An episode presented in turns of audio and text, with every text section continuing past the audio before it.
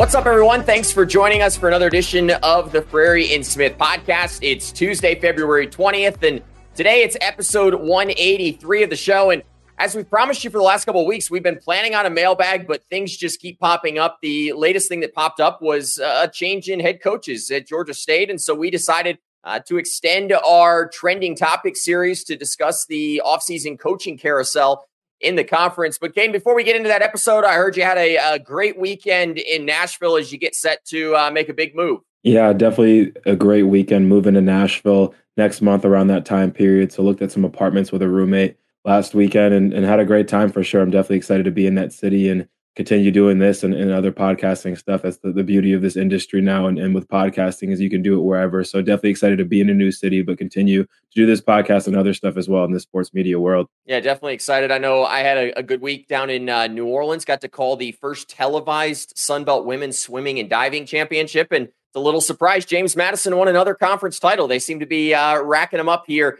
in the Sun Belt. But uh, before we get to today's show, I want to tell our listeners uh, about our show from last Thursday. We're in the midst of a trending topic series discussing some, you know, key topics affecting the Sun Belt. And at the at that point, we plan to wrap up with a discussion about the calendar. Obviously, things have gotten extended, but uh, we talked about early signing day, the transfer portal. We even discussed the possibility of a future uh, rivalry week in the conference. We looked at would it be feasible to have a neutral site championship. So a lot packed into that episode. We definitely uh, suggest going back and giving it a listen. But today, Kaiden, as I've mentioned, obviously there is a lot going on in terms of coaching turnover in the conference. We saw Shawn Elliott leave Georgia State. We've now seen Bryan Ellis leave as the offensive coordinator Georgia Southern to go to Alabama, where he's going to be the, the new tight end coach there. So a lot of turnover in the conference, and we want to take a moment just to discuss uh, all the changes that we've seen. We're going to bring 24 7 Sports' Ben Moore on the show in just a few moments to discuss the change specifically at Georgia State. So excited to get into that conversation in a moment. But Kaiden, we have seen a ton of movement in the conference this year, particularly at the head coaching position. 40% of the league's coaches, five out of the 14, will not be here heading into 2024. What do you make of all the turnover that we're currently seeing in the head coaching position at the Sunbelt level? Yeah, it's just a reflection of the times. I think this whole series has kind of documented a lot of the changes of college football, and one of the residual effects of those changes has been clear at the head coaching position across college football and specifically impacting the Sun Belt Conference. I mean, when you look above the Sun Belt this offseason, you've seen retirements, you've seen coaches go to the NFL, you've seen head coaches come to become coordinators. It's it's it's madness at the top level, and that's trickled down to the Sun Belt. And I think it's just a direct reflection of what we've seen lately, even in the last couple hours, as far as this conference, the coaches continuing to move and be mobile and trying to figure out what their future looks like, whether it's in this conference or out of the conference. So just a reflection, I think, of these t- times in college football. This is definitely a memorable off season as far as everything that's going on off the field. And I think once all the dust is settled, hopefully there'll be a little bit less of movement going forward in this conference and beyond in college football in this new era that we now see. Yeah, we spent Thursday talking about how the calendar never seems to end. And I think this offseason is uh, a perfect culmination of that discussion. Uh, still hiring coaches here in the mid to late uh, part of February, I think is, is wild. But we promised you a conversation uh, with 24 7's Ben Moore. Uh, let's get to today's conversation. Well, we are excited to be joined now by Ben Moore. Ben, you're uh, you feel a little bit like the Lincoln lawyer right mm-hmm. now, working out of your car in the midst of uh, it's what's been a busy couple of days in terms of news about the Georgia State football program. Yeah, there's no question. Uh, certainly unexpected news nationally and regionally. Um, but folks close to the program uh, weren't necessarily shocked overall with Shawn Elliott leaving to, to return back to his home state. And and a, and a, uh, a place that he he and his wife and, and kids uh, have called home, uh, going back to, to Columbia, South Carolina. Certainly, the timing of it may be a little surprising for sure. Um, but yeah, uh, Georgia State football is looking for a new head coach for the first time since December 2016. So a uh, lot lot to talk about. I know we're going to get into it, but uh, yeah, a lot, a lot of Sun Belt turnover, and Georgia State's just the latest. Well, let's talk about it because Coach Elliott obviously was the the longest tenured Sun Belt head coach at this point after after seven seasons. Uh, you mentioned that it wasn't much of a surprise and it kind of started to feel a little bit expected at some point. Just talk us through why you believe this decision was made and particularly the timing behind it. Certainly, uh, what was wasn't so much a secret, and it kind of continued to get a little bit louder, really, in the last two or three years. Um, head coach Shawn Elliott's wife um, and kids did not live in Atlanta. They did not make the trip uh, from Columbia, South Carolina, after uh, he left the University of South Carolina to take the head coaching job. They certainly were staples at Center Parc Stadium, downtown Atlanta. Uh, came down for practices and, and times that way. But uh, as as a family man myself, who has a high schooler, uh, I couldn't imagine, you know, being away from my wife and kids, and, and obviously the stress and and life that that we know is, is college football and being a head football coach.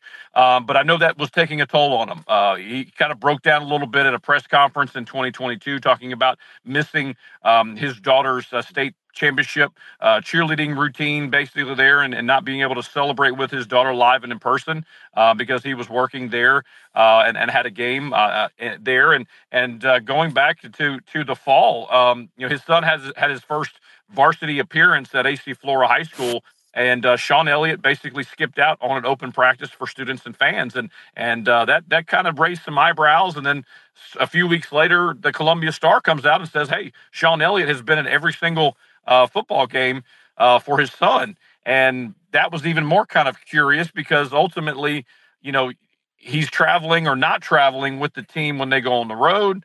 Um, he's not, you know, working with the team that way. So when exactly is he working on it? Uh, you know, all's good when life's, you know, life's good when you're winning, right? So the team sprinted out to a six and one, um, you know, start, and then the collapse happened, right? Five straight losses, and certainly just absolutely awful loss uh, there at Old Dominion. You know, double digit lead just completely blown apart, and the way that team lost.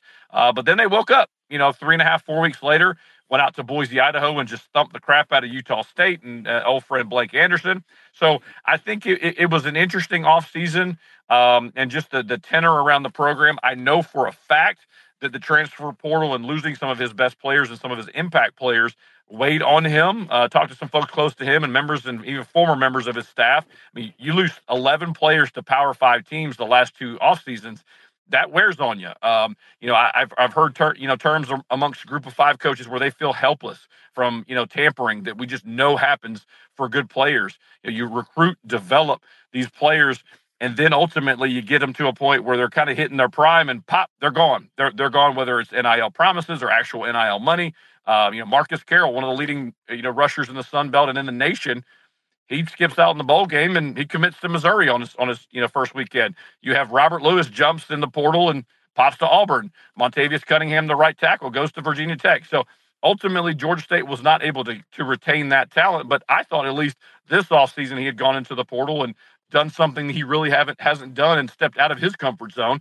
Grabbed some guys that were from the metro Atlanta area that maybe he missed in on the first time around at a high school now went back into the portal and they wanted to finish up their career and come home. Gone to places like Kentucky and Louisville, uh, where he had seen success in 2023 as well, grabbing you know Henry Bryant on the defensive line. So you know there's the portal swings both ways for sure, and it looked like Shawn Elliott at least had kind of a you know his staff had done a great job acquiring some talent, but ultimately. It, it sounded like the dam broke a little bit with him and his family, and, and he even mentioned it in the press release, saying that ultimately he knew this potentially was going to be a step back for him professionally, but personally, this was the right decision for him at this time.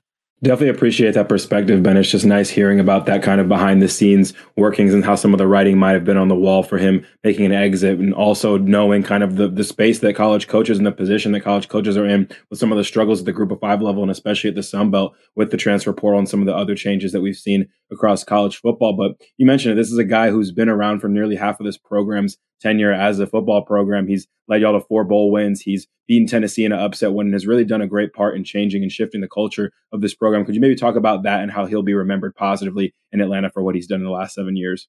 Yeah, no question. I think you start positive, okay, and that's a great way to put it. You know, he, he you know, ultimately 41 wins in seven years.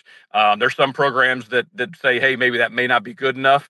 Just to kind of give you guys some perspective, when he took the program over, Bill Curry coached for three seasons and won a total of 10 games. Trent Miles coached for the better part of four years and won 10 total games. So when he came in, um, you know, he established really a toughness, talked about from the very beginning that this program was going to run the football and be a tough, beat you up kind of team um, and, and really establish an identity. Uh, Shawn Elliott did that. He was a fiery competitor. Certainly, most famously, you know, you see him going up and down and and and you know, kind of shoving his, shoving his players and, and pushing in, in, in kind of a playful manner pregame, getting guys fired up, and and uh, ultimately, I think the things that he has built from the the the lack of a foundation, if you will, back in 13, 14, 15, 16, there is a firm foundation right now for the next coach to build upon, and that's a huge credit to Shawn Elliott and his staff. Um, his coaching tree certainly is all around the Power Five right now. Uh, he lost five assistant coaches in one fell cycle uh, to Power Five teams uh, two, three years ago. Lost his OC to uh, to Louisville, and now he's at Cincinnati uh, this year. Uh, lost another, you know, defensive back to Georgia Tech. So obviously there was some success there. Uh, I think he averaged right about five five point eight or, or almost six six wins a season in his tenure there with those forty one wins. So ultimately he proved a few things for for the future coaches and folks that are interested in this position is you can win here. Uh, there is a facility here. There is administration to support uh, building and growing. Um, you know, a football program that still is in its relative in- infancy and has only been FBS since 2013. So you're, you're, talking about basically year 15 in total for the program. Uh, led, led it to you know successes that it had never had before, and now really it's just uh, having the next coach, whoever that may be, grab the baton and really pick it up and run with it.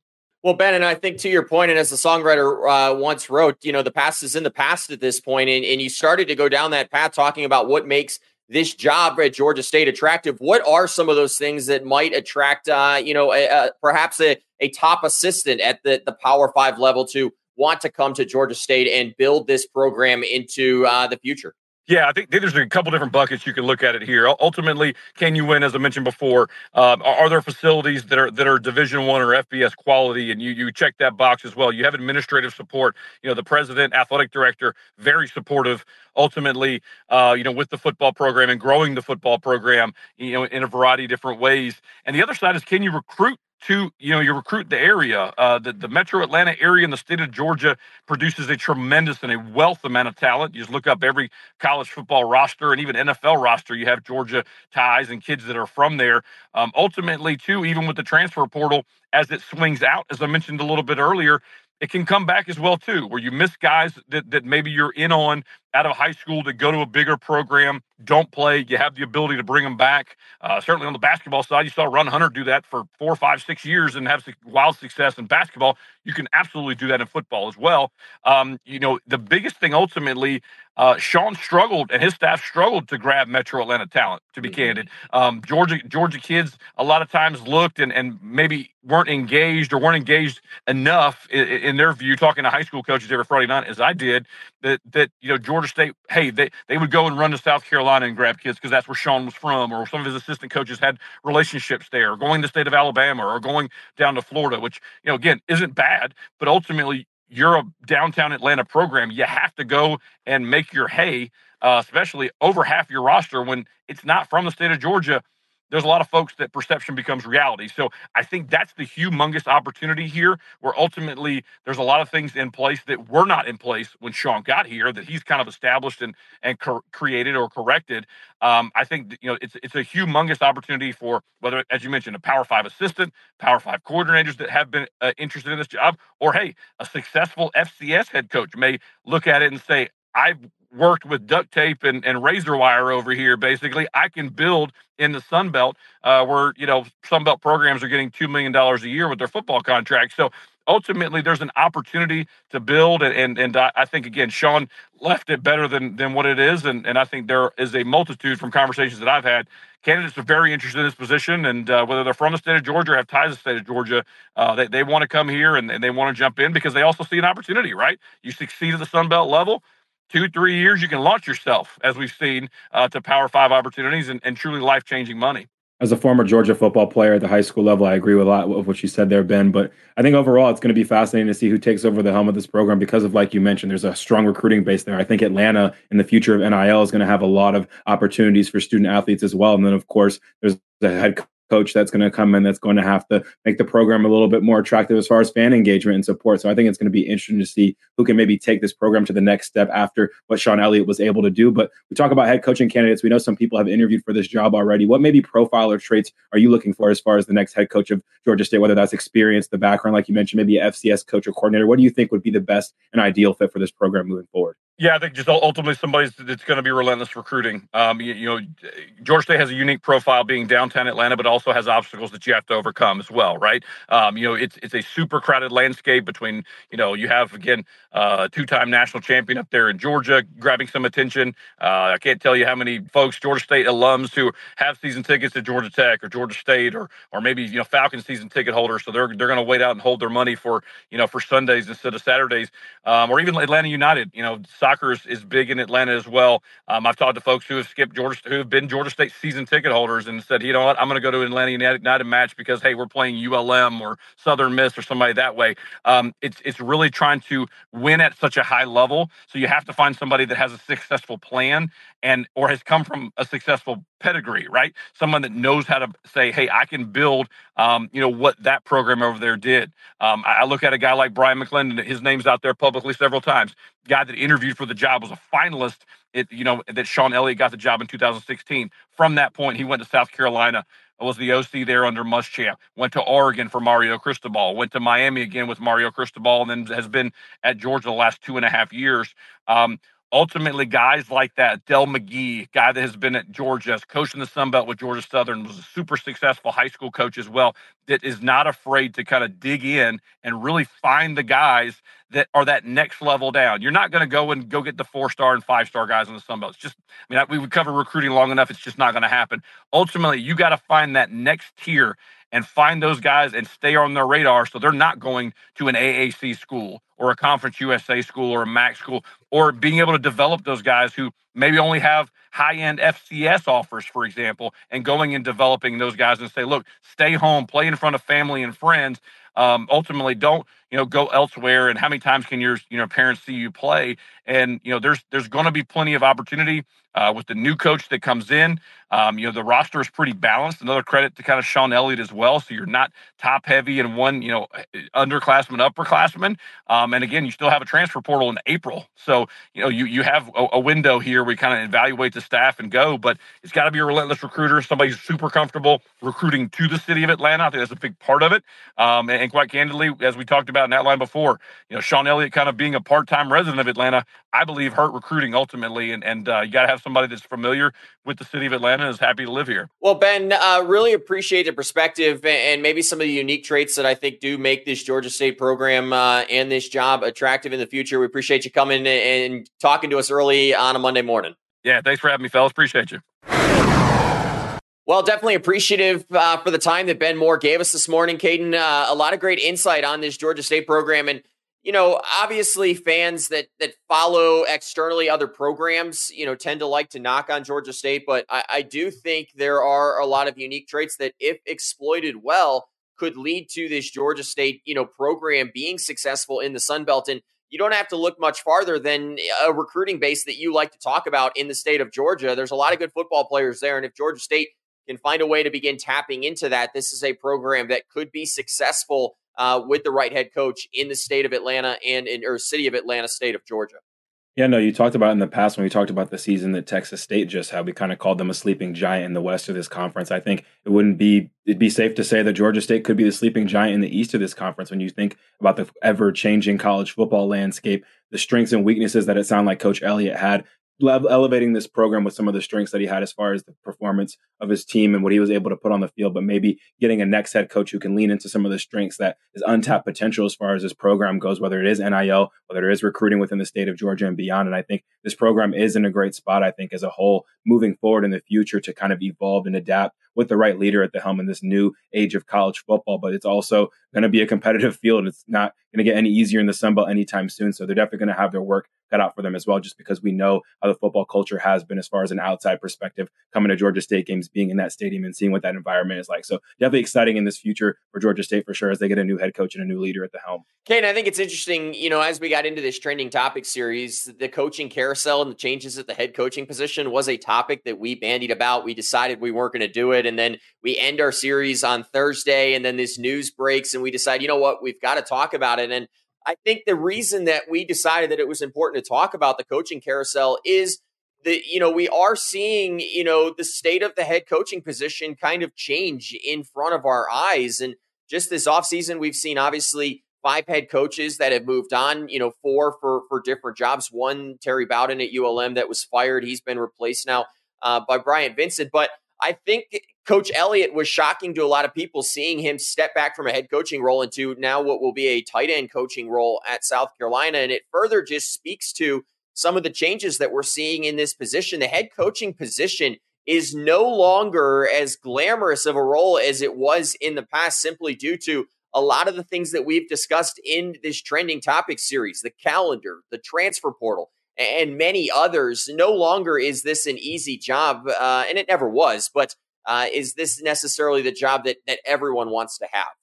Yeah, it's fascinating. You know, I think when you talk about all of these changes across college football that we've talked about, whether it's the calendar, recruiting, the transfer portal, NIL, all that kind of stuff, we never really thought of coaching being a residual effect from it, but it's definitely being impacted heavily. And I think that starts at the very top of this profession when you see guys like Nick Saban retire, Jim Harbaugh go to the NFL level. We're not going to know how much this new changing landscape and their kind of job title and kind of what you have to do as a head coach now has an impact on that, but you have to imagine it at least has some impact. And I think when you see a coach like Chip Kelly at UCLA take a step down and want to be in his own conference at Ohio State calling plays, that kind of le- leaves the door open for group of five and power five movement movement going anywhere you want between coaches maybe taking a step down to go at a bigger school or coaches going to the NFL level because they don't really want to deal with this nuance of the game. You talk about a coach like I've mentioned before in Ryan Day and Eli Drinkwitz at Missouri, who is kind of taken a step back from his play calling duties for the first time in his career, both head coaches, and now they're having to do more of this CEO role to where recruiting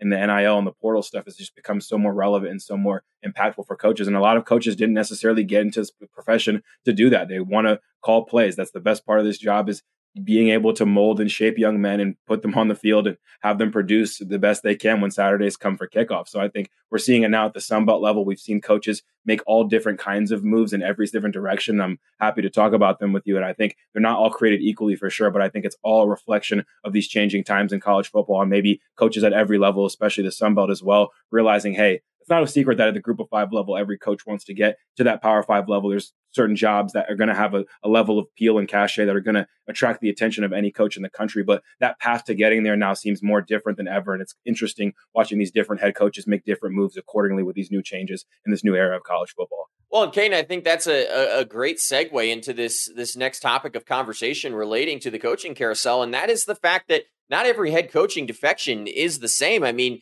last year you think back to to Jamey Chadwell leaving for Liberty and there was a lot of you know consternation in the group of 5 about what some had viewed as a lateral move but when you simply look at the salary figures a, a 3 million dollar raise uh, that is not the the same move as, some of these other you know job changes. You think of Jon Sumrall leaving for Tulane, much the same. There's private money at that institution, but then you know, you look at a Kane Wommack, which I think was a little bit surprising, him leaving a head coaching job to then go become the defensive coordinator at Alabama. But let's be honest, most people are going to to make that leap if given uh, the opportunity. You look at Cignetti going to Indiana. I think that is kind of one of those more normal changes where you see a group of five head coach becoming uh, a power five head coach at maybe a, a slightly lesser program. And then obviously this most recent one with with Shawn Elliott, and I think that was the one that shocked people. But the one thing we can say is not every head coaching change or decision uh, is created equal in this new landscape.